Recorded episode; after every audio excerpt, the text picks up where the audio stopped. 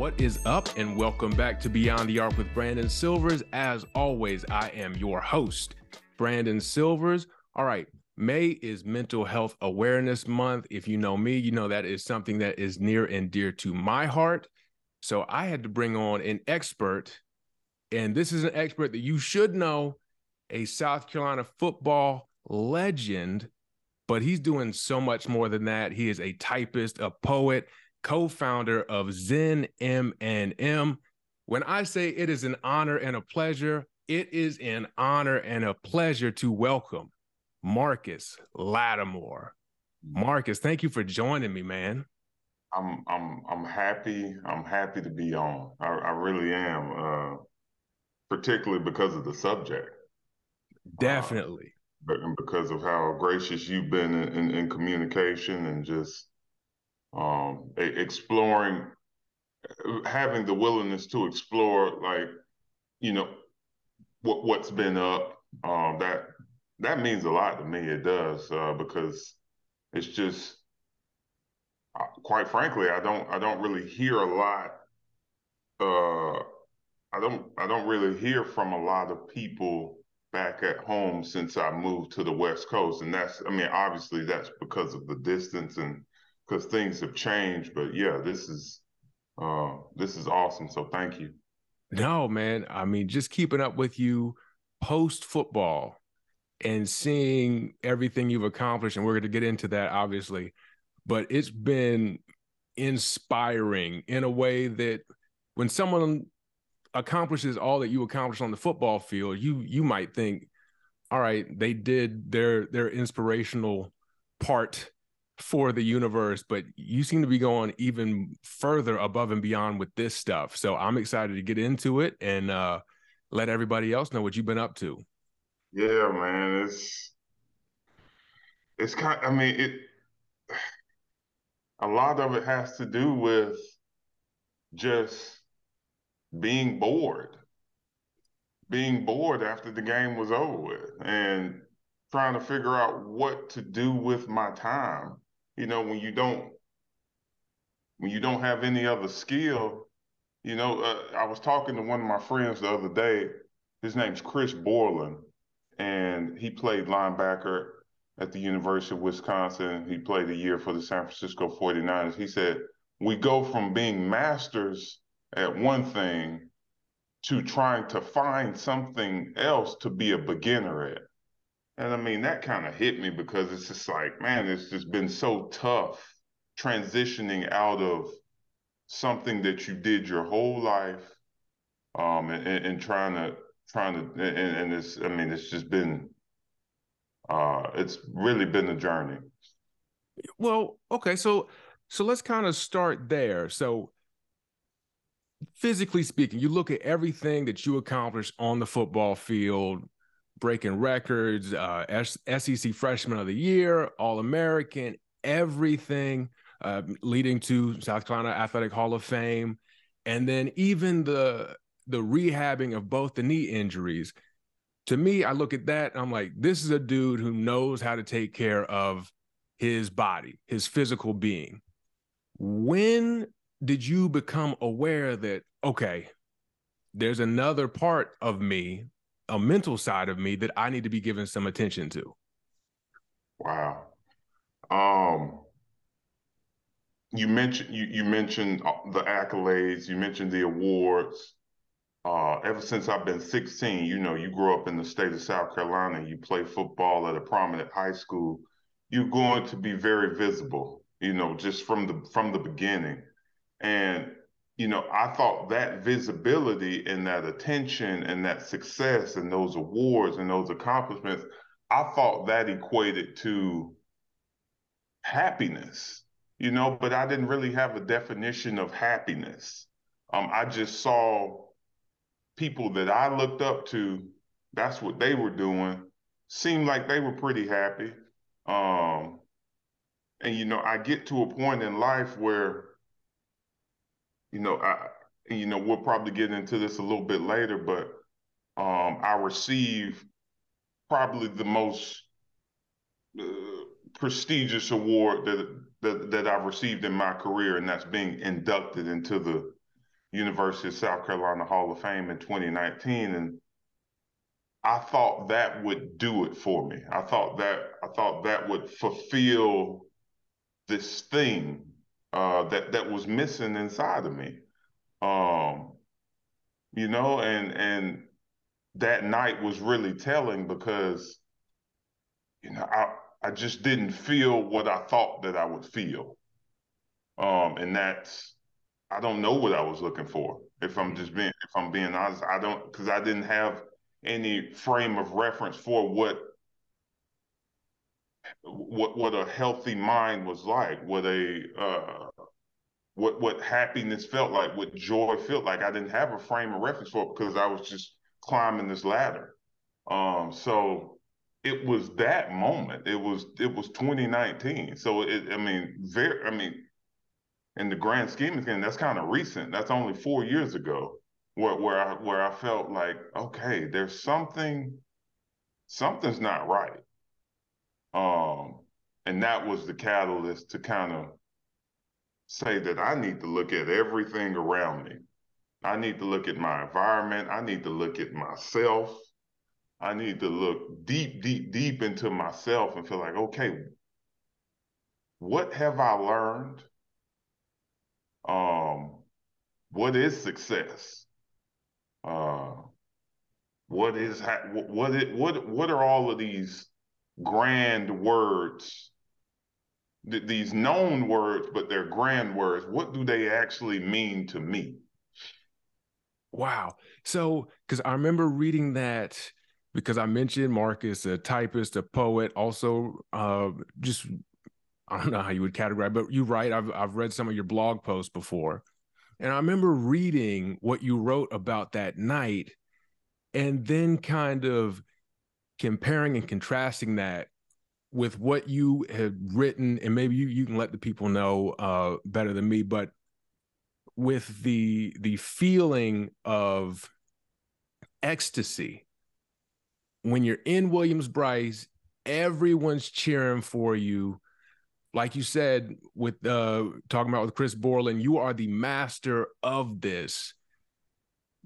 What is it like to to the difference between like what was it like being in Willie B preparing to play and the gulf between those two feelings? Like what was that like?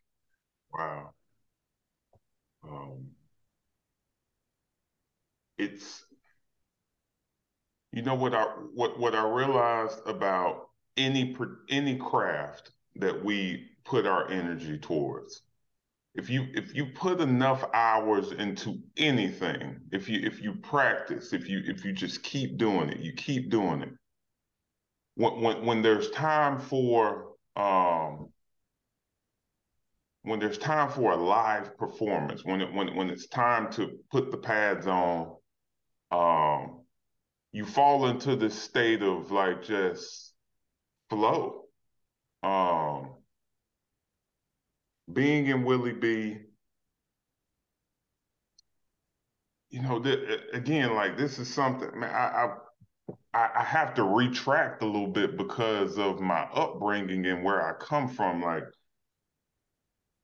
growing up in Duncan, going to Byrnes High School, we had like we we had a particular mindset because we had such like like effective coaches. So like our coaches were awesome. Like they just they prepared us in a way that I mean we like we, we were certain that we were going to go out there and win. And it was because of how we practiced. And you know, like so this mindset had been developed from a very young age of practice, practice, repetition, repetition. Um, going at high speeds, uh, like performing at high speeds, performing at a high level, high intensity, like, but also being calm within that moment. That that that was that was programmed in me when I came to Carolina. And you know, you get in front of eighty thousand people, it only just it, it like it only amplifies because that's just all energy, you know, and it's just all like electricity, like just running through you. So it's um that feeling is it's it's it's from like a third person perspective. It's it's an out of body mm-hmm. experience because it's just so uh, you're so in the moment that you become the moment.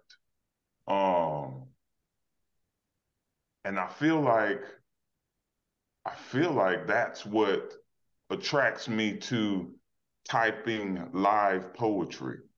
Um, I'm I'm I'm able to have a little pressure.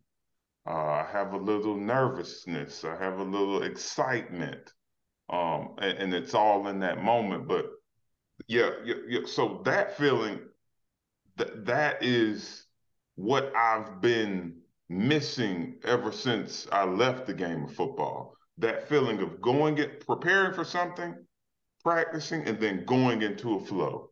Um, I, I know that I've been like kind of destined to perform, um, do things, do things live because that that's just my that's my makeup, and um, that that feeling compared to the Hall of Fame feeling, I, I, I was such in a state ever since I left the game. I wasn't I didn't have the uh, the wherewithal, and I didn't have the the the the direction to put that energy towards something else. Mm. So when I got to the Hall of Fame banquet and I felt empty, I realized that I was missing I was missing some I was missing something to to to make me to to what was my reason for getting up? You know, I feel like like we're, we're such creatures that that we have to have meaning in our life. Um, and I didn't for a long time I didn't have meaning in my life. I didn't know what I wanted to do with my life, you know, when I retired from the Niners.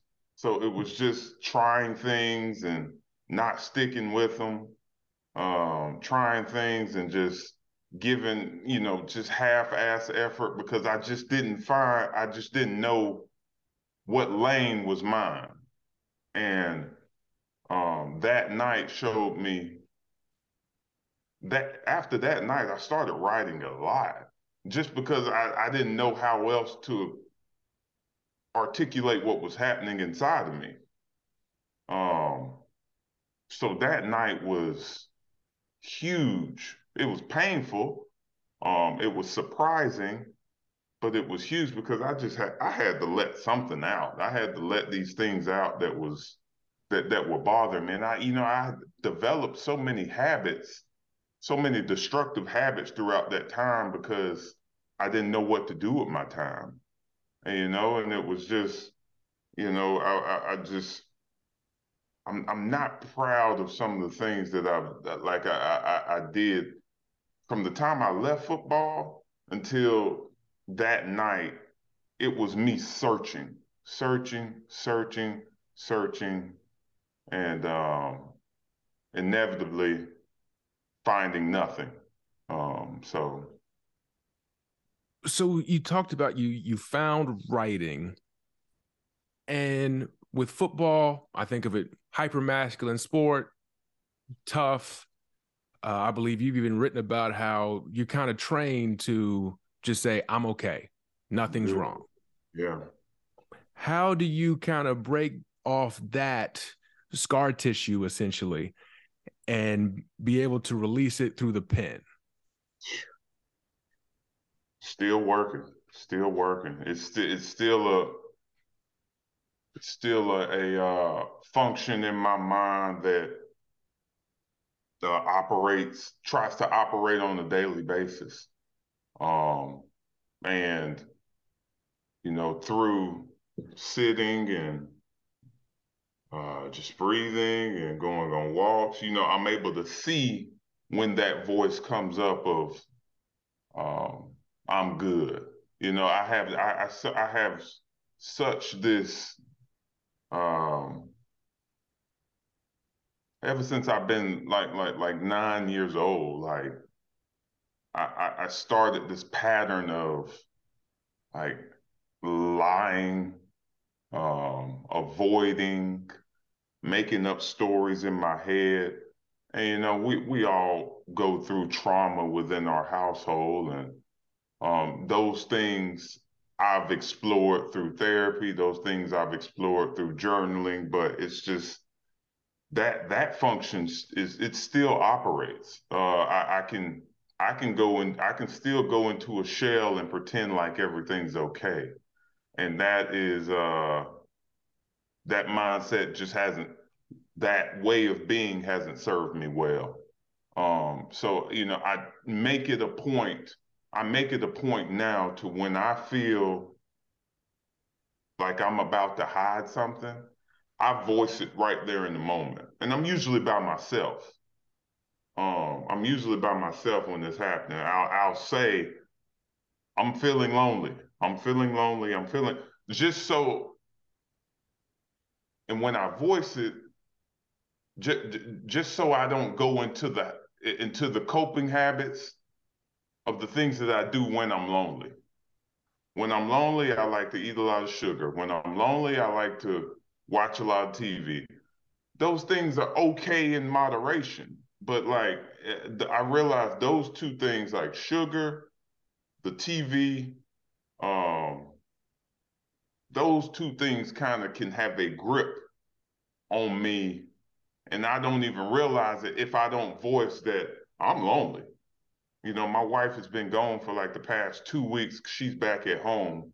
I have to like, I have to write about how I feel or um I just go into a place that I it's just not me. I don't like who I am when I'm repressing my emotions. So um B it's still it's still a function that's it's still in there. It still works. Uh, but I but I'm able to notice. I'm able to notice when um that toxic it, it is. I mean, it's a toxic masculinity mindset. And the only way that you can play the game of football is to be tough. You know, I mean, it, there's only one way to play the game, and that's violence. So, you know, when, when, and you earn your respect through violence. So that's how I earn my respect. I got to, I'm no longer a football player. I hadn't been a football player for the past 10 years, almost 10 years. So it's like, I don't need that function anymore. I don't, I don't need that mindset. Um, and you know, guys who playing football right now, they don't. The the the the, the challenge is how to learn how to cut that on and cut that off. You know, cut that. You you need that mindset in football. I'm good. I'm good. You you got to keep going. You got to you got to have grit. But as a you know person walking through society, it, it's it can be damaging in some ways. Man, I, I was over here like smirking to myself because of how much of me I heard in that because uh like in from probably fourth grade until I graduated high school, I struggled with a very severe social anxiety disorder where there were some years of school where I couldn't even go to school because I was so nervous. I'd have these terrible panic attacks. It was awful. And one of the ways I got out of it was I was never nervous playing basketball. Mm. So I was like, if I take my basketball mentality and just carry it over to real life, then I should be good. And that did help me, except if you're not turning off like that competitiveness, you are miserable to be around. You are a toxic person. And it took me a long time to realize that. And I'm still working on like, okay, everything doesn't have to be a competition. I don't always have to try to just destroy my opponent. Like I can go enjoy game night and laugh and cut up. But hearing you say that just really resonated with me because I was like, man, been there, done that. And it is a struggle because it's not like it was all bad because I was able to get through the anxiety issues. I was able to, I didn't, I wouldn't Marcus Lattimore basketball, but Division two, that was played Division two because of this. So there was some good, but then it's like, how do you you can't always just take the benefits. Sometimes you got to take the bad too. It's it's not it's not an easy thing. It, it's uh, um, man, I hear you, man. It's it, it's it's just not a thing that um you know we, we, we learn that that is that's uh, that's the way that, that that's the mindset that's the only mind that's the only way to walk through life um and so many so many messages around us reinforce that. You know uh, well it's it's reinforced on a daily basis but it's um you know the the softer side within us it it it also has so it has so much power it has just as much power as uh the the mas the, the, the feminine side has just as much power as the masculine side. Amen. you know that, that's the beauty in it like you can you can be the best of both worlds At you know once you re- once you recognize that um you know i don't have to and, and, I don't have to operate this way. I don't have to operate as the the, the status quo. Um, so it's a it's a everyday challenge, everyday challenge, and, and you know it it really just takes you know personally you know from from from what I've learned and you know just just growing as a person. Um, it takes a, just having patience patience with yourself and you know, realizing that, I mean, heck, with, I mean, we're, we're, we're on earth school. We're, we're not meant to be, we're, we're never meant to be perfect. So, so what was that like for you? You talk about being patient with yourself. You talked about how you did some things that you aren't proud of. Yeah. And yeah. then you're also the public figure, Marcus Lattimore, where I imagine there's an immense pressure to put on this facade and be perfect. So, how were you able to get to a point where you were able to, I guess, forgive yourself for not being perfect and almost embrace it? Mm. And I say embrace it because perfection, in my mind, should not be the goal. Yeah. Because it's it's unattainable. Um, but but yeah, how were you able to to get to that point? Because I imagine that's very crucial for growth as well. Yeah. There's a writer by the name of Parker Palmer, and he says, you know, it's it's this quote that really, really sticks with me that he says. He says that wholeness, wholeness is uh, accepting that your brokenness is an integral part of your being. Mm. Wholeness is accepting that brokenness is an integral part of your your being. We all come from we all have our own set of societal circumstances. You know, like ever since we've been 7 years old, eight years old. I mean, we we just we've been all of these things around us determine what's going to happen. Our household, uh, first of all, our immediate family, and then our household, and then our friends, and then our community. Like, um, it was when I look back at being 16 years old. 16 years old, I scored my first, the first game that I ever play in is on ESPN. I score a touchdown and life, life just changes at that moment. Um, everybody knows who you are. And, you know, this is a 15 year old, uh, 15, 16 year old. You know, everybody knows who you are um, your hor- your hormones are raging at that time, you know, so you, you're you, you're becoming familiar with your body. People are becoming familiar with you. Um, teachers treat you different. Um, there's just so many factors that that that, that play into the evolution of who I became. And you know, I get to South Carolina, and I, I mean, yes, obviously it just amplifies. Um, you know, so I I look at my story and I see I I just see someone who um lacked he lacked guidance and I mean, uh, you know, I, I retract that. He had guidance. It was just so many factors and variables in his way that that that kind of pulled pulled him that way, pulled him this way, pulled him that way, and you know, I those things, those those habits that I developed, like you know, just the way I treated women, um, no really no frame of reference for how to treat women. You know, like the you know, I was I was drinking and you know, not saying that anything's wrong with drinking. There's nothing wrong with drinking. There's nothing wrong with smoking.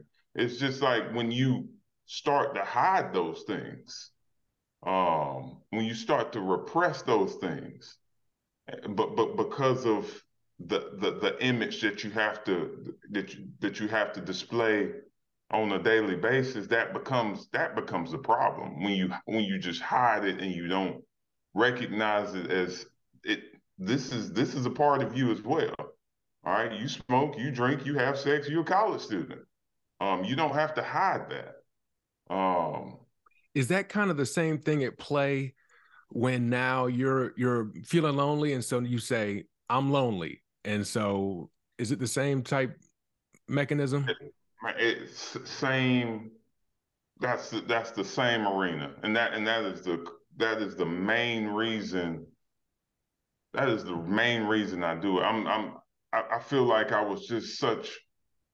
When I started to learn about myself, I became a almost a radical when it comes to like freedom of expression, freedom of like confession, because I just realized the power in it.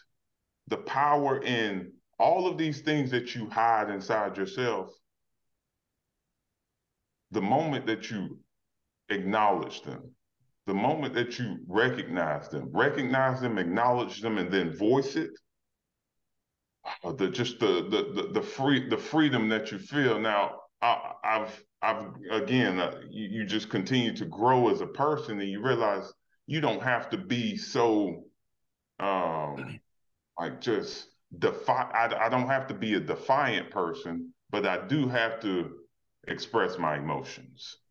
Um and and, and it, the root of it started from hiding when i was 16 just just hiding all of these things and you know i i grew up a christian I grew up in a Christian household, so a Christian didn't do those things. So of course I'm going to hide those things. Of course, and then I'm I'm I'm everywhere I go. I'm this. Um, you know, everybody sees me as this person. You know, in, in a particular light, they see me as, I mean, a, a, a public figure and somebody to look up to. So of course I'm not going to say those things out loud, but I I repressed them as a person, um, unknowingly at the time, and you know you heck you grow, you live, and you learn, and you realize that ain't that's not the way. That that ain't what you want to do. And I think that speaking of of like toxic masculinity, I know the common stereotype with if you do share your emotions, like you're being you're being feminine or whatever. So sometimes I wonder what your thoughts on this. Are women more emotional or or do they just share more emotions than we do as men? Brian, I, I just believe they have more courage than we do. Yes, because I'm like, when I think about, I used to think, man, I am not emotional, but I certainly was all my emotions were just coming out as anger. Absolutely. Sadness was anger. This was anger. Fear was anger. I was like, I have all these emotions, but I program myself to put them out in the world as this. And then I was ashamed of having those emotions, like you were talked about talked about with your shame. And I found it like when you're ashamed of something, it's kind of like a vicious cycle because you're ashamed of it, and then you keep turning back to it over and over and over again. Hmm. Uh, uh, I mean that that right there, it's it only reinforces it. Yep. You know what? Like what? And and you every time you just burying it and you burying it more and you just burying it deeper and deeper until I mean you can't even see it anymore. And now you and now and now that's that's when the the what you mentioned, uh, which, which you know I have tons of experience with the anger, the the projection of hostility out into the air, that energy where does that energy come from? It just, I mean, it's usually from buried emotions, um, buried emotions that that that we we as men don't have the tools to express, and society just reinforces don't do that. But I mean, women, I mean, women are just so courageous. You know, they they wear that they will you know, and it, it's no it's no secret. You know, you look at the average lifespan of women, you know, amongst uh, just any country. You know, they are they they usually live a little bit longer. yeah And you know, I you know, I learned something from um, you know, I was listening to this life coach who I'm I'm I'm in this theater production now, and she came on and she was talking about how emotions sit in the body you know, and, and how these emotions can sit in our shoulders, they can sit in our hips, and, you know, they can form these knots and, you know, eventually lead to disease. And, um, you know, those things, it, that it just makes complete sense. You know, we, we, we'll wonder why we have a little knot in our shoulder or we'll have, you know, why our hips are tight. Um, you know, it could possibly, possibly, you know, be from just buried emotions that that, that we never addressed at the time. Mm. I believe that because I mean that that's kind of the whole concept behind going to get a massage. Like you're stressed out, you need a massage. Yes. So, uh, and you mentioned the tools that you use. So uh, let's. I want to go back to the writing. So, what was your style when you first started writing? and then how has it transitioned and what got you to a point where you're like i want to share this with the world wow well b i started writing because i was drowning mm. uh, when i was writing i was underwater i was i was trying to get out of the depths um, I, I was trying to understand what was happening in my inner world. Um, so I just, I, and you know, it just, it really just came out as confessions. I don't even call them writings. I just call them confessions. And um, they were just me confessing all of the things that, that had happened, all the things that I'd learned, all the shame, all the guilt, um, all the lying that I'd done. Um, I was trying to get that out.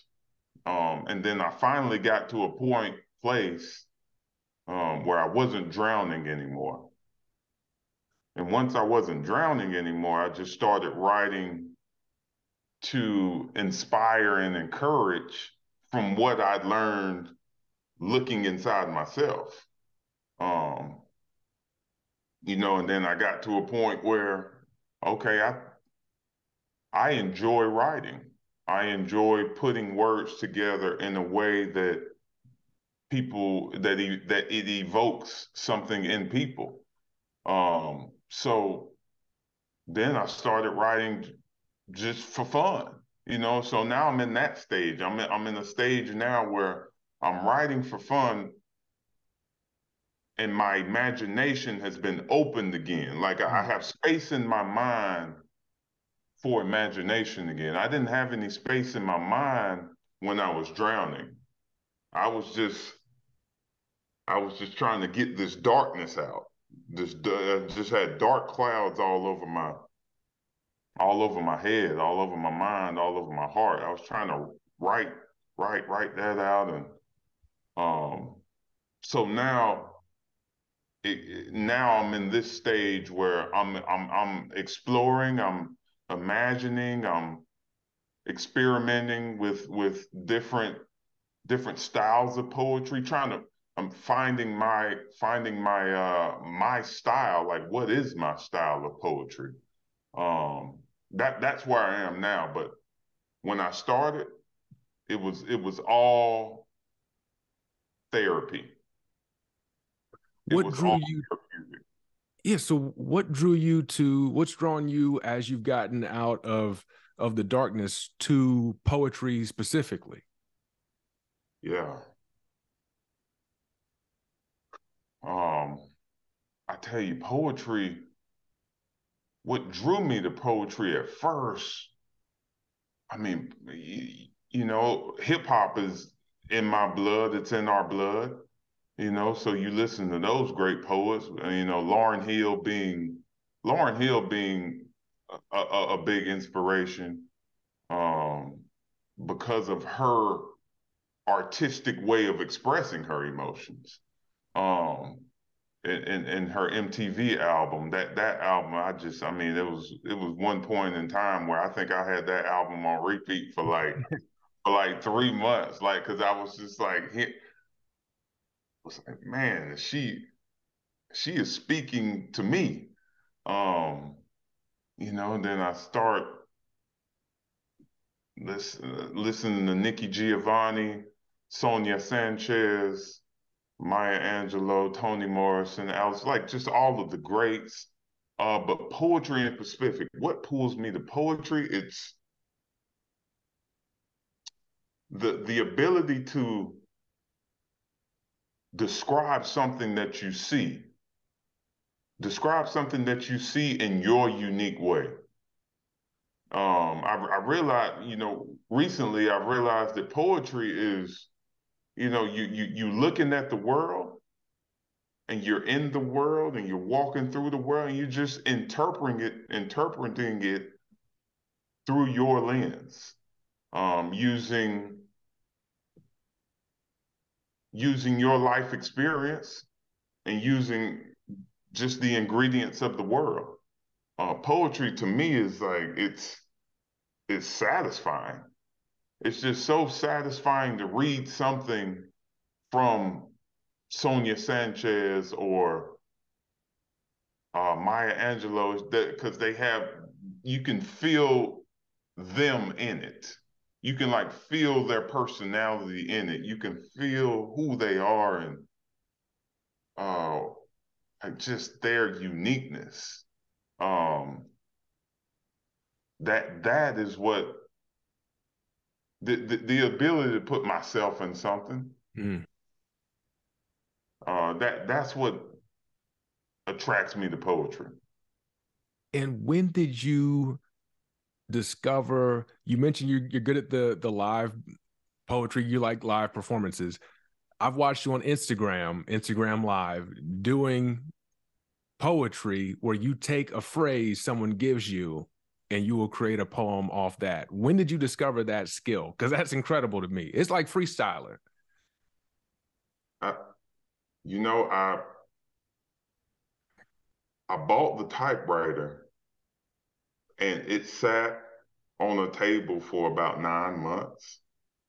I, you know, when I bought the typewriter, I knew that I would, I knew that I would eventually use it.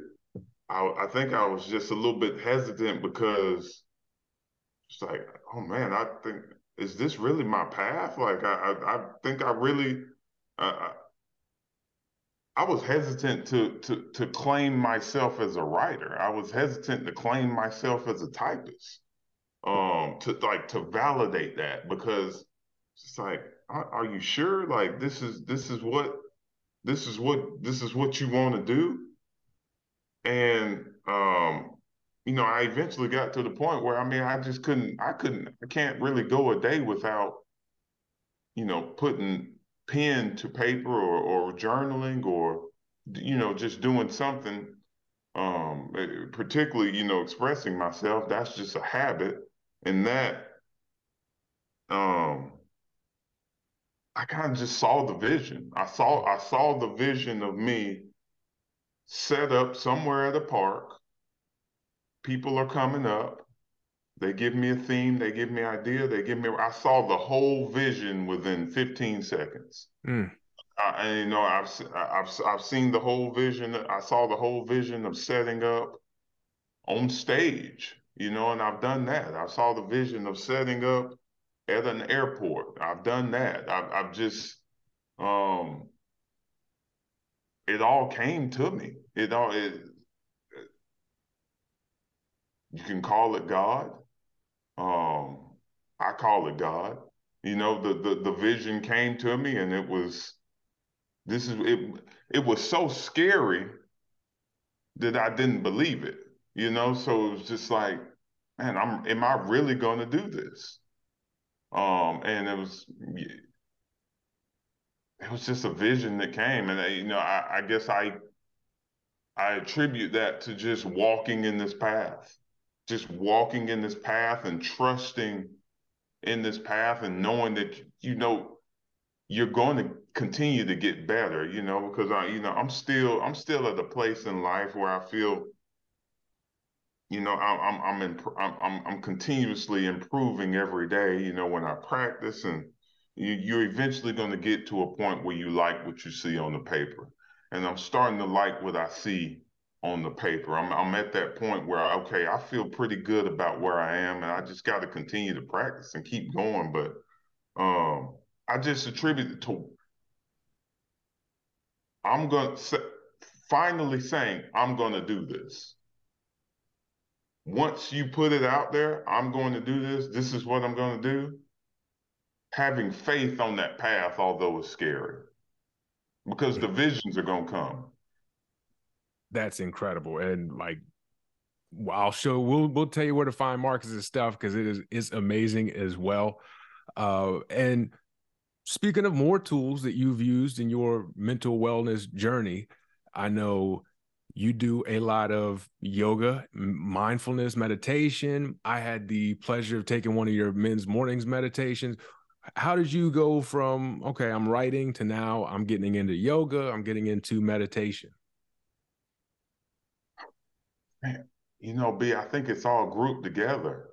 You know, I think I think all of it is a meditative state uh, and you know how I describe a meditative state is just being in the present moment, uh, being in the now, being here now. Like you know, I I I have to. It's all you know, moving to Oregon, but before I moved to Oregon, my life was so noisy. My life was so busy. My life was always on the go.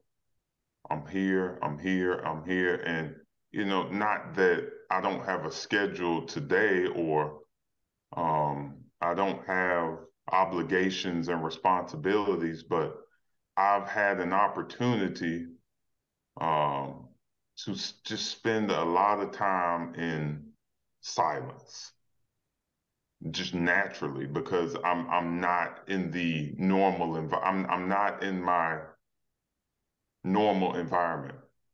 Um, it, it, that being South Carolina, and because of that, I spent a lot of time in nature. And just you know, when you're amongst nature, when you're amongst, you know, the evergreen trees or, you know, you're just on a hike or you're on a walk, you, your, your mind, your mind is still because everything around you is still. Everything around you is silent. Everything around you. So you're naturally going to just fall into the rhythm of your environment. And I've fallen into the rhythm of just time to just walk, time to just sit, time to just be still and, and, and just be amongst the trees. And um, that has been so, it was so needed for my mind, you know, because my mind was just, it, it was so busy, busy, busy. And, you know, all of our minds are, you know, everybody, everybody's mind is busy, but I, I believe that you know, w- we owe it to our mind to also give it some time to, to, to rest. And yoga is a practice of being in the present moment. And, and, and, and when I say that, that, that means uh, not in not in your mind, not not thinking about anything, but just watching the birds or not thinking about anything but just heck watching a squirrel crawl up the tree. You, you, like our, our, our mind our mind needs order. Our, our, our mind needs a challenge. But you know but i think you know it, our mind also appreciates when we um, take some time for it to just be still as well and that's what that's what yoga teaches yoga teaches uh, you to steady, steady your mind. Um, you know, which which is a big part of how I'm able to catch when I'm about to go into an impulsive mode. Um, when I'm about, I'm able to catch uh, when I'm feeling loneliness. I'm able to catch it because I'm my mind is able to just be still for a second and you know yoga meditation, writing, uh, being in nature. I, I think uh, they're they're all kind of grouped grouped as one. Um, it's it, it's really just depends on the depends on the day. Um, but you know, you know, some that some you some you do every day. You know, I, you know, mindfulness, nature, movement. You know, I try to I try to move my body every day. Well, at least six days a week. Um, I try to sit still every day and I try to go in nature every day because those three things just the mind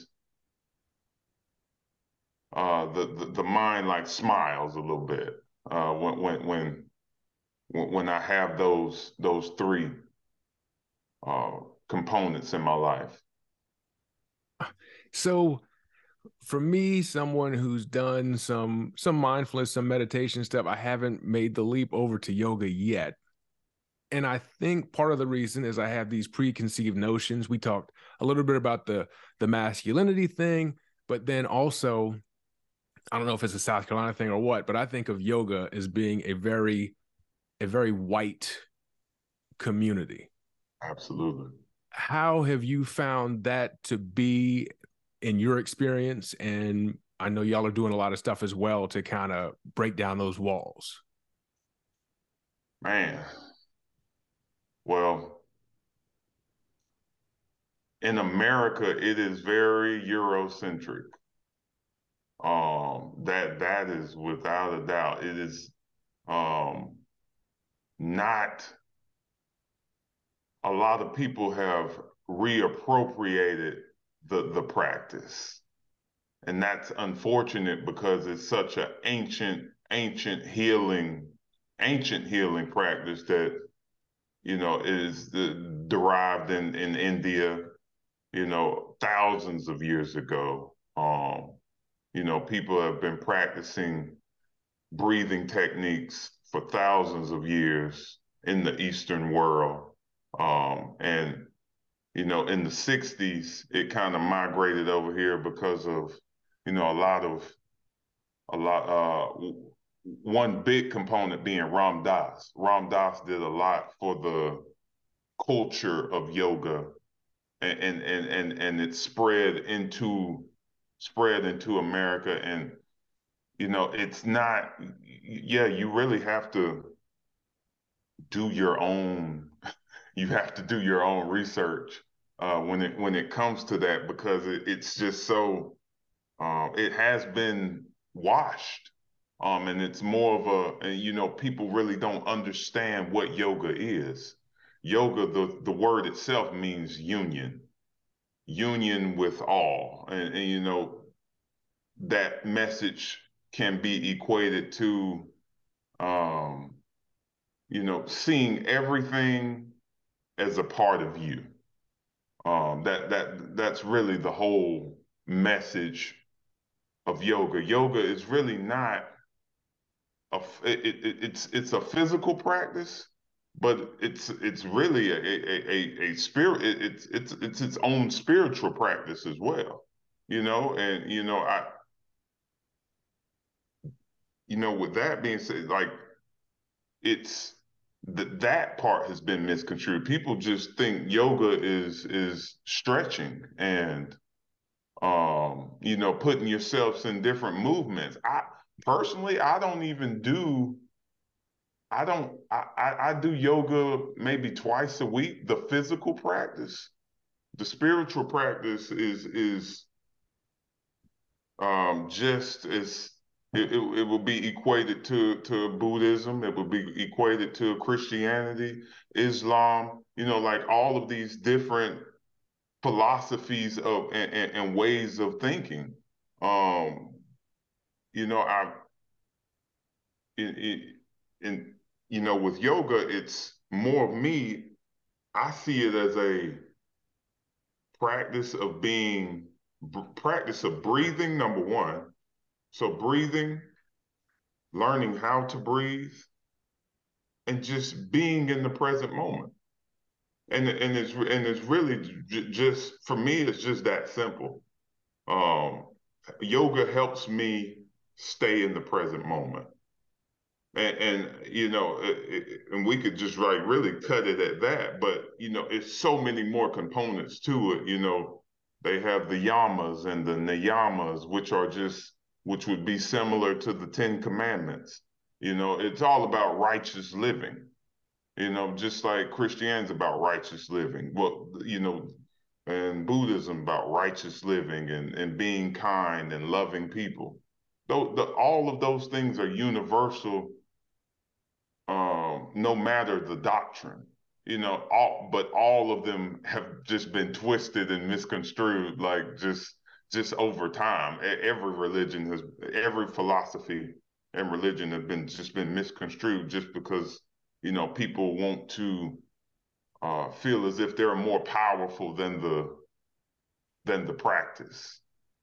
And um, you know, for me, it's it's um, heck, I mean, it, it's it's it's a it's a practice of being in the moment, being in the moment, and um, yeah, just acceptance. Man, you might have talked me into it. I'm not gonna lie. so I know y'all got a lot going on with Zen MNM. Yes. And part of that is making yoga and mindfulness practices accessible for people of color, black people, whoever, uh, and move away from that Eurocentric yoga stereotype I have in my head, at least um, and that it sounds like is very real. But also, you're making it inclusive in terms of financially, where you have offer certain services that you can pay what you can afford. Why is it important for you and your wife to to be inclusive in both of those aspects? Well, capitalism is uh it runs our life you know, it, it makes up, it kind of makes the decisions for us in life. Um, it, and I mean, that's just the society, the society we live in. It's it's just so, it causes a lot of stress. You know, um, I, I, you know, I understand the system and, um, and its benefits, but also its it's it's negatives. Um, there's a lot of negatives. There's a lot of benefits that come with capitalism. There's a lot of negatives that come with capitalism, and um, you know, for us, this is such a it's so precious to our heart, like and just what what it's done for our mood, what mindfulness, nature, and movement has done for our well-being, our mental well-being. Um, I mean, it's it's. I mean, yeah, you you struggle. I mean, yeah, do we make a lot of money? No, we don't make a lot of money, but it's it's such a um, this practice isn't about making a lot of money. I mean, quite frankly, the business isn't about making a lot of money. Would, would we like to one day? Absolutely. Um, but we made a decision in the beginning that if we go into it with that intention, we are missing the very point of Zen. We are missing the very point of the word Zen. Zen means calm. Zen means doing, being still, being calm in your body, just being. We can't charge, we can't charge people because because of the word but because of but because of the the lineage of this practice. It, it, it's it, this this is free. You know, breathing is free. The air is free. Um, nature is free. Movement is free. Like all of these things, we just want to. You, you know, we understand that you know we have certain skills that we offer. You know, my my, my wife being certified yoga teacher. You know, myself being being one, you know, my, my skill is being able to put words together in a way where people can can can understand them. Um, we know that we offer that. We we know that, but Brandon, I got to be honest with you. I mean, this is more of like a a, a karma business and a legacy mm-hmm. business more than anything. You know what what we thought we're thinking so like far sighted like what is our legacy um uh, we would rather our legacy be something that is we, we have black kids meditating. And and that if if we can get black kids to meditate we know that we've we've lowered the chances of violence and it, of, of of inner violence that them feeling inner violence. Because the practice of meditation it, it's it's science based you know it's not it's it's not anything that's that's um you know it, obviously there's a spiritual component to it but there's so many studies that have been done behind meditation that's research based and it shows that it lowers your blood pressure. It shows that it helps with bowel movements. It shows that it, it increases attention span, you know, it, and and our critical thinking skills. Like all of these benefits that come with meditation, a practice of it, um, a consistent practice of it. All of these things, it's good for your health, you know. So I mean, it's I guess we're thinking more legacy than anything when, when, when we thought about that model. And, you know, we, we'll figure out a way to make money. You know, it, we'll figure out how to make money in other ways. But when, when it comes to this, we just want people to meditate. Or, or we want people to explore the possibilities and, and know that there's a, that, that, that there are options when it comes to meditation. You don't have to sit still you don't have to sit in the room and breathe. Um, you can do that if you want to, and you know that's my preferred way. But there's so many other ways that you can meditate. I think that was the most shocking thing when I did the the men's meditation with you, is that I expected to we're going to sit here, we're going to breathe, and you led me, you led all of us, felt like it was just me, uh, through the practice of Qigong, I believe. Yes. If you could explain what that is, and it was super interesting to me, and it caught me off guard, and it, it was I felt great afterwards. Yeah, and it, you know, it's a another another ancient, ancient, ancient healing practice um, that's to this day prescribed in the Eastern world. Like the doctors, doctors will prescribe qigong to people. Qigong is uh, ancient movement as medicine. Is the best way to like just put three words on it. And I like to describe it like as a, just a massage for your nervous system. You know, we, we have such a normal pace within our day. Our our pace is just so programmed. Um, the way we walk, it's it, our pace, our gait is programmed. The way we move our hands is programmed. When you get into qigong, for that five to ten to thirty minutes, you're breaking that program and you are you you with your mind with your body are initiating movements in a slower pace.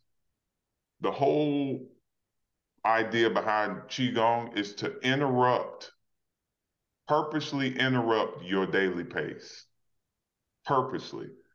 So you you would you would normally you know just move your hand um, at, at, at, a normal rate, or, or you know, you move your feet, or you walk at a normal rate. In qigong, you would put your mind on your feet and move at a slower rate. And what that's doing, that's showing your nervous system, that's telling your nervous system that you're in charge, that the mind is in charge. So you're you're, you're giving the mind control over your body versus your body being in control over your mind. And that that can that's just another way of meditating. It's just an, a, another form of slowing your pace down in life. And you don't have to move at that pace for 24 hours out the day. You could just do it for an hour or you can do it for five minutes, or you can do it for 30 minutes. Any little bit is going to, any little bit is going to improve your well being if you do it consistently. It, it, it's, it, it's going to slow you down in life. It's going to, uh, you, you know, for me personally, what I've seen is done be it's raise my level of discernment. And when I say that, like the, the like the like the ability to make a decision that is wise. Um it's I'm able to respond versus react. Um you know, and this, I mean, this, I didn't see any benefits the first nine months and I wanted to quit, you know, so I'm just like, the first three months, I was just like, I was done. The first six months, I was done. For, the, the practice is cumulative. So the more that you do it, you, you, you, you're not going to notice the changes because you're changing from the inside out. And when you change from the inside out, it's just naturally you start to see the world from just from a completely different lens. I mean, that's what was wild to me because I know myself. I'm very energetic. I'm enthusiastic. I'm just 100 miles an hour. But you don't know that you're always 100 miles an hour until you're trying to take your hand and slowly move it up in the wow. air and then you're like oh man i can't do this to save my life and you're like okay maybe i do need to take a little break and just be still and just relax a little bit because i was just i looked like i was doing a tiktok dance at the first part Yeah, hey, you know what else? You, you you know what else is a good thing, B? Like this this is this is the thing to know. This is what I've noticed. Do do when you go to the gym, do a squat at your normal pace versus doing a squat five seconds down. Doing a push up at your normal pace versus doing a push up and doing it and taking five seconds on the way down to do it. Not only is it harder, not only is it harder, it makes you stronger. Time under tension. And, it's and it's it's that it's it's that that I'm trying it's that that I'm getting at. That that that is the that's the difference right there. It, it's when you do something and you put your mind on it and you like an eccentric push-up or eccentric squat and you not only is it harder it, it's it's harder because the, the the mind wants to but no you're telling the mind no we're in charge i'm in charge I'm, we're going to go five seconds versus two seconds down and the more that you do that the more the mind will realize oh I'm in charge. Not oh, oh I'm in charge. Not not the body. I'm in charge. And I mean, it's just like it, it's it's almost as if the the more you do it, the, the the more you get used to it. Like you do it after a year, the mind doesn't really want anything else. To like like it, it wants that challenge. It wants that challenge of going five seconds down on the push up versus going two seconds down on the push up because it's it, it, it again it's so cumulative that it's just going to make you stronger. No, completely agree. Um, I need to get into it even more because just that one little snippet, I was like, oh, you kind of identify, all right, these are the weaknesses. This is what needs to be worked on. Let's see what we can make happen. And it is like a challenge aspect to it where that that competitiveness gets into it. Like, man, I can right. I can move this arm slower than that. And and that that's the thing. That's why I love doing it with like with athletes. Over time, athletes athletes get into it. Like at Lewis and Clark, when I was coaching there, we would do some qigong and then we would do some eccentric push-ups, like a five second down push-up. And it's just like are you going to let your mind are you go, are you going to let the mind win or are you in charge of the mind that's how i would frame it to them you know are you to let them you to let the mind win right now? Are you in charge of the mind? Can you hold that plank for one minute? You know can you hold that can, can you hold that in that pull-up position for for 10 seconds? That that's all all meditation. Because you're in charge of the mind. Mm. Yeah, so highly recommend that. And just kind of talking more about what y'all are doing at at Zen M&M. What other offerings do y'all have? I know you mentioned your wife is a, a licensed yoga teacher. You're doing the writing thing as well, but what what else do y'all offer for people who are interested? My wife teaches yoga here um, at a studio called Harmony. So that that's run through Zen M&M uh, partner yoga. Partner yoga is, is a lot of fun.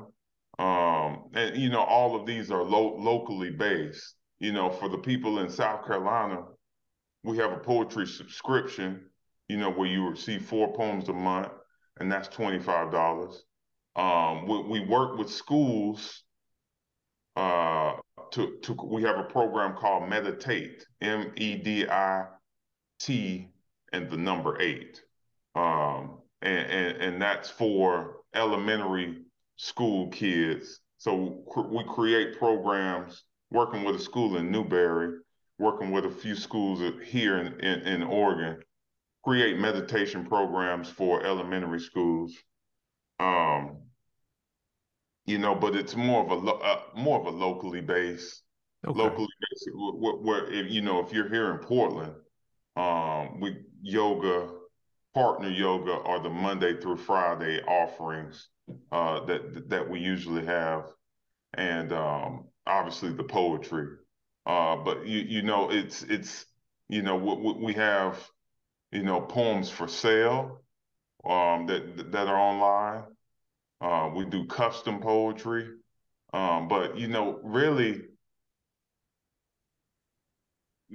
Zen M&M is a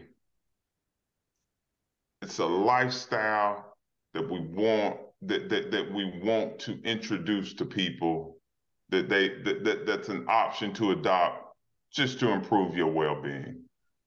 That you know that's what it is. So you know we always have a uh, we, we have a um a, a, newsletter that goes out every thursday um and you can go online to zenmnm.com and sign up for that newsletter where you hear about everything that's going on, everything that we're doing. There's always tips um, that, you know, daily tips that we have, um, daily exercises that you can do, and um, our blog. You know, so our, our blog always has some um, some useful information when it comes to your health on there. But um, yeah, that's that, that that's pretty much the gist of it. Okay, and we're gonna put those links in the show notes as well. But I and I know we're running up on time, but I did want to ask you, why was it important for you to move to to Oregon? Yeah.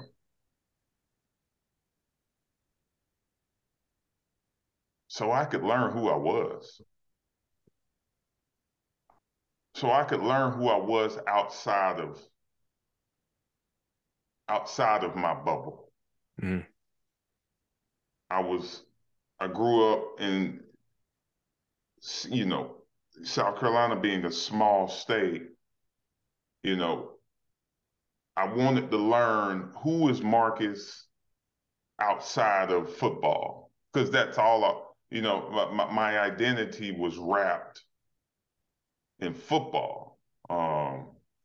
In the state of South Carolina. That that's that's what I'm known for. That's how everybody knows me. But I could no longer play football anymore. So the uh, I felt like it was important for me to separate from my environment to learn who I was outside of the game. Um, and and you know it, it was scary. I mean, don't get don't get me wrong, it was scary, but because I, I was leaving a lot of comfort but I think the comfort is what was holding me back from learning from learning really learning who I was. I had to put myself in a different put myself in a different place so I could learn who I was. Because growth is often uncomfortable. Ah, that's what it is. That's so, what it is. I, I mean, I was a little shocked too because like you said, that was I couldn't imagine Marcus Lattimore when I thought Marcus Lattimore, football player. I couldn't imagine you ever having to to like pay for dinner or anything. And and that and, and that was and that was the case. You know, like I mean, it, it was it was you you're, exactly right. Like it, it was. I I rare in Columbia. I rarely had any worries, and that you know that. Uh, a lot of people, you know, would say, you know, then wh- wh- why would you move? It, for me, it was, I, I just, I wasn't, I wasn't, um,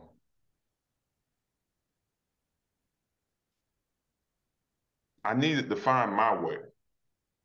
You know, I, I, I wasn't, I wasn't satisfied. I wasn't fulfilled. I wasn't happy.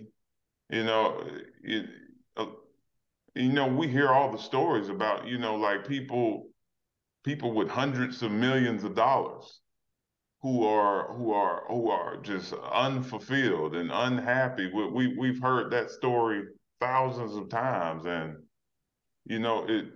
You know, part of I think part of the reason is because you know you spend your life chasing something and, and you and you and you I mean you you make it happen like like I, I, made it happen. I went to college and I played and You know, I spent two years in, in, in the NFL and made it happen, but okay, now, but now I got 70 more years to live. Now what?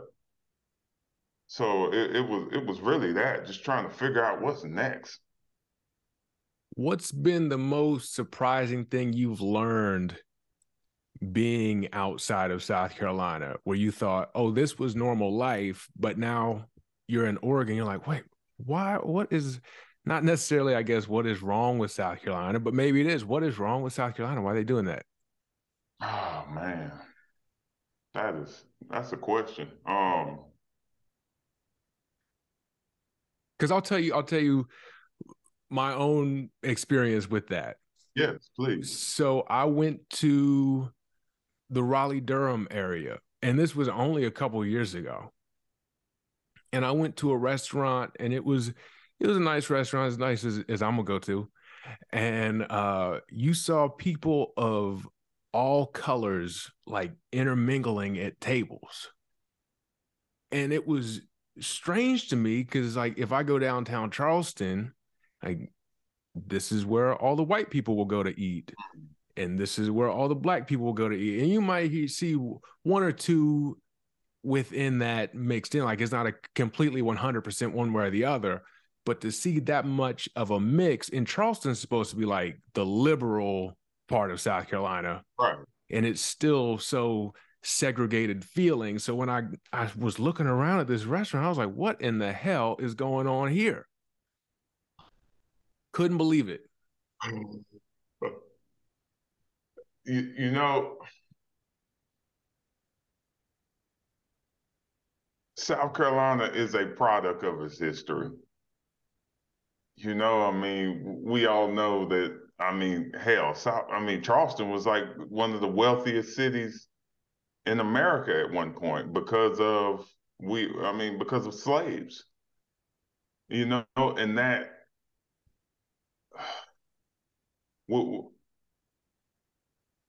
when when you we we are I'm I'm proud to be a South Carolina I'm proud to be a South Carolinian, but I don't necessarily agree with all the values of South Carolina. And you know, when I say that, I mean it's just we value we value some things that are um,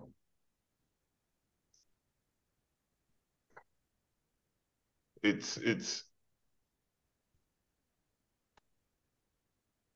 I don't agree with the mindset of South Carolina. I, I, I don't. I don't agree with the mindset.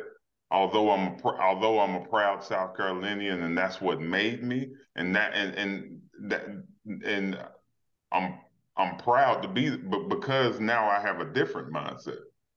You know that that you know you can, you know I I felt um, in South Carolina, particularly my situation, I saw racism from inside the bubble. And when I say that, I was I was inside of a um I had always been inside whiteness, like like insulated insulated inside whiteness. So I saw racism from a completely different lens. You know, I would I would be treated a certain way, and then I would see a black male, same height, same size, look just like me, treated a completely different way. That when I started to notice that, um, I was just like, okay, our mindset. I, don't, I don't we we we have to wake up. Like we like we have to wake up and realize that like white supremacy is a real thing. White supremacy is a real thing. Um the patriarchy is a real thing which you know we're part of but you know it, it's like those two things kind of they still operate pretty heavy in south carolina.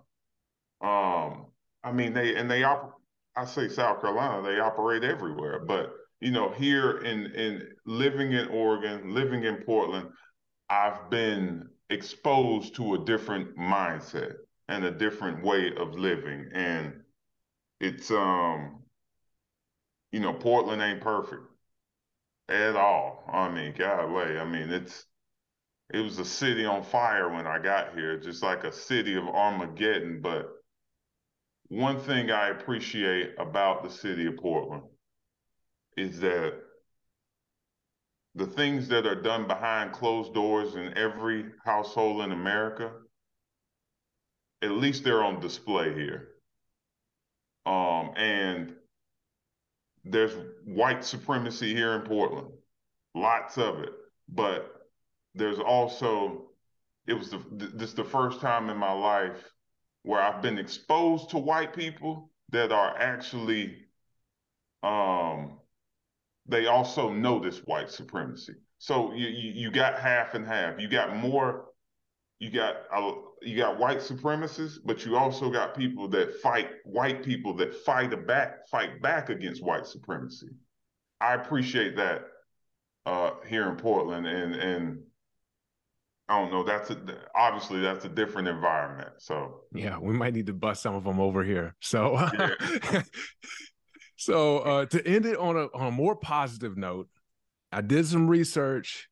I feel like we've talked about Marcus Lattimore, the person. Like I feel like I got a pretty good idea of you, but I want to go even deeper into that really quickly. I hear that you are, and correct me if I'm wrong, a German dessert expert. Can you discuss German desserts? German desserts. I mean, European desserts. Okay, I heard you because you mentioned you like sugar, but I hear like you know you know European desserts on another level, similar to how you know mindfulness and and you, you, meditation you know, techniques. A, you know, there's this place called Ken's Artisan Bakery here in Portland and they they use they actually they use butter they use this butter from burgundy france. It makes everything taste different. The croissants the the the, the morning buns the every every different type of pastry that you could imagine um, tastes tastes completely different when you use that type of butter. In Germ now, my sister lived in Germany, um, and she would send treats all the time. You know, so maybe that's where that came from. It might be okay. Maybe huh. that's where it came from. Your European, yeah, European desserts. I mean, like French, European, like Germany, France. Um, we definitely spent a lot of time in the in the and the patisserie is there. Ain't no doubt about that. There we go. And then I saved this this question for last because I needed us to have a time limit, or else I felt like this was going to take up the whole hour and a half. Can you talk to me about the beauty and the just the the being of dogs? Oh, oh man. You talk about um we were talking about living in the present moment. Dogs don't know any other function. They are a dog can't lie. DMX said that. A dog can't lie. A dog can't lie to you. Um, they're like the gatekeepers of presence like presence, like they just remind dogs remind me to be present. Mm. Dogs remind me to live in the moment. Um, you know, my my my beloved, the standard poodle Mocha, that's our dog. She is. I don't know. They're just they're they're fat. They're fascinating creatures, but at the same time, they're not you know, I find them fascinating because they always are in the now. And um I can't imagine life without dogs. I can't I can't imagine my life without a dog. Uh, I just dogs I love I mean just animals in general. I mean like just they are you know, if we could, if if if we could, if we could learn something from them, you know, I think it would just just just be the the ability to like just live in the moment. I and, completely you know, agree. hell, I mean that's easy. That's easy for, for for me to say when we got all of these responsibilities on a daily basis. But I mean, I think we all deserve a little bit of that. A little bit of time to just be in the moment. Amen. And I will do commercials for dogs for free. Like I, I love my dog. I can. I'm the same way. I cannot imagine life without a dog. Um, he's probably gonna get some treats when I get off here with you because I just, I just miss him. So, uh, so yeah, Marcus, where can people find you? What you got coming up next? I'm gonna clear out and let you say what you got to say. Thank, thank you for this opportunity, B. Um, I have a theater production coming up here in Portland. Um, my SC peeps, come see me. I'll be performing um, June 7th through June 18th at the Portland Playhouse. The name of the play is The Sounds of Afrolitical Movement. Um, I have a spoken word album that'll be releasing between June 25th and June 30th and that'll be available on all streaming platforms. Um, on Instagram, I'm Marcus Lattimore underscore. On Twitter, I'm Marcus Lattimore. And all of that information will be coming up soon um, on, on both of those sites. And yeah, go check out www.zenmnm.com um, and keep up with what we're doing. Uh, we have a newsletter uh, sign up for that newsletter. Come, and when you're in Portland, come holler at us. Mm. Marcus, man, I cannot thank you enough for this. This has been incredible for me. Uh, man, you're crushing it, man. I appreciate you. This has been another episode of Beyond the Art with Brandon Silvers. Don't forget to like, subscribe, rate, review, and share. And I will catch y'all next week.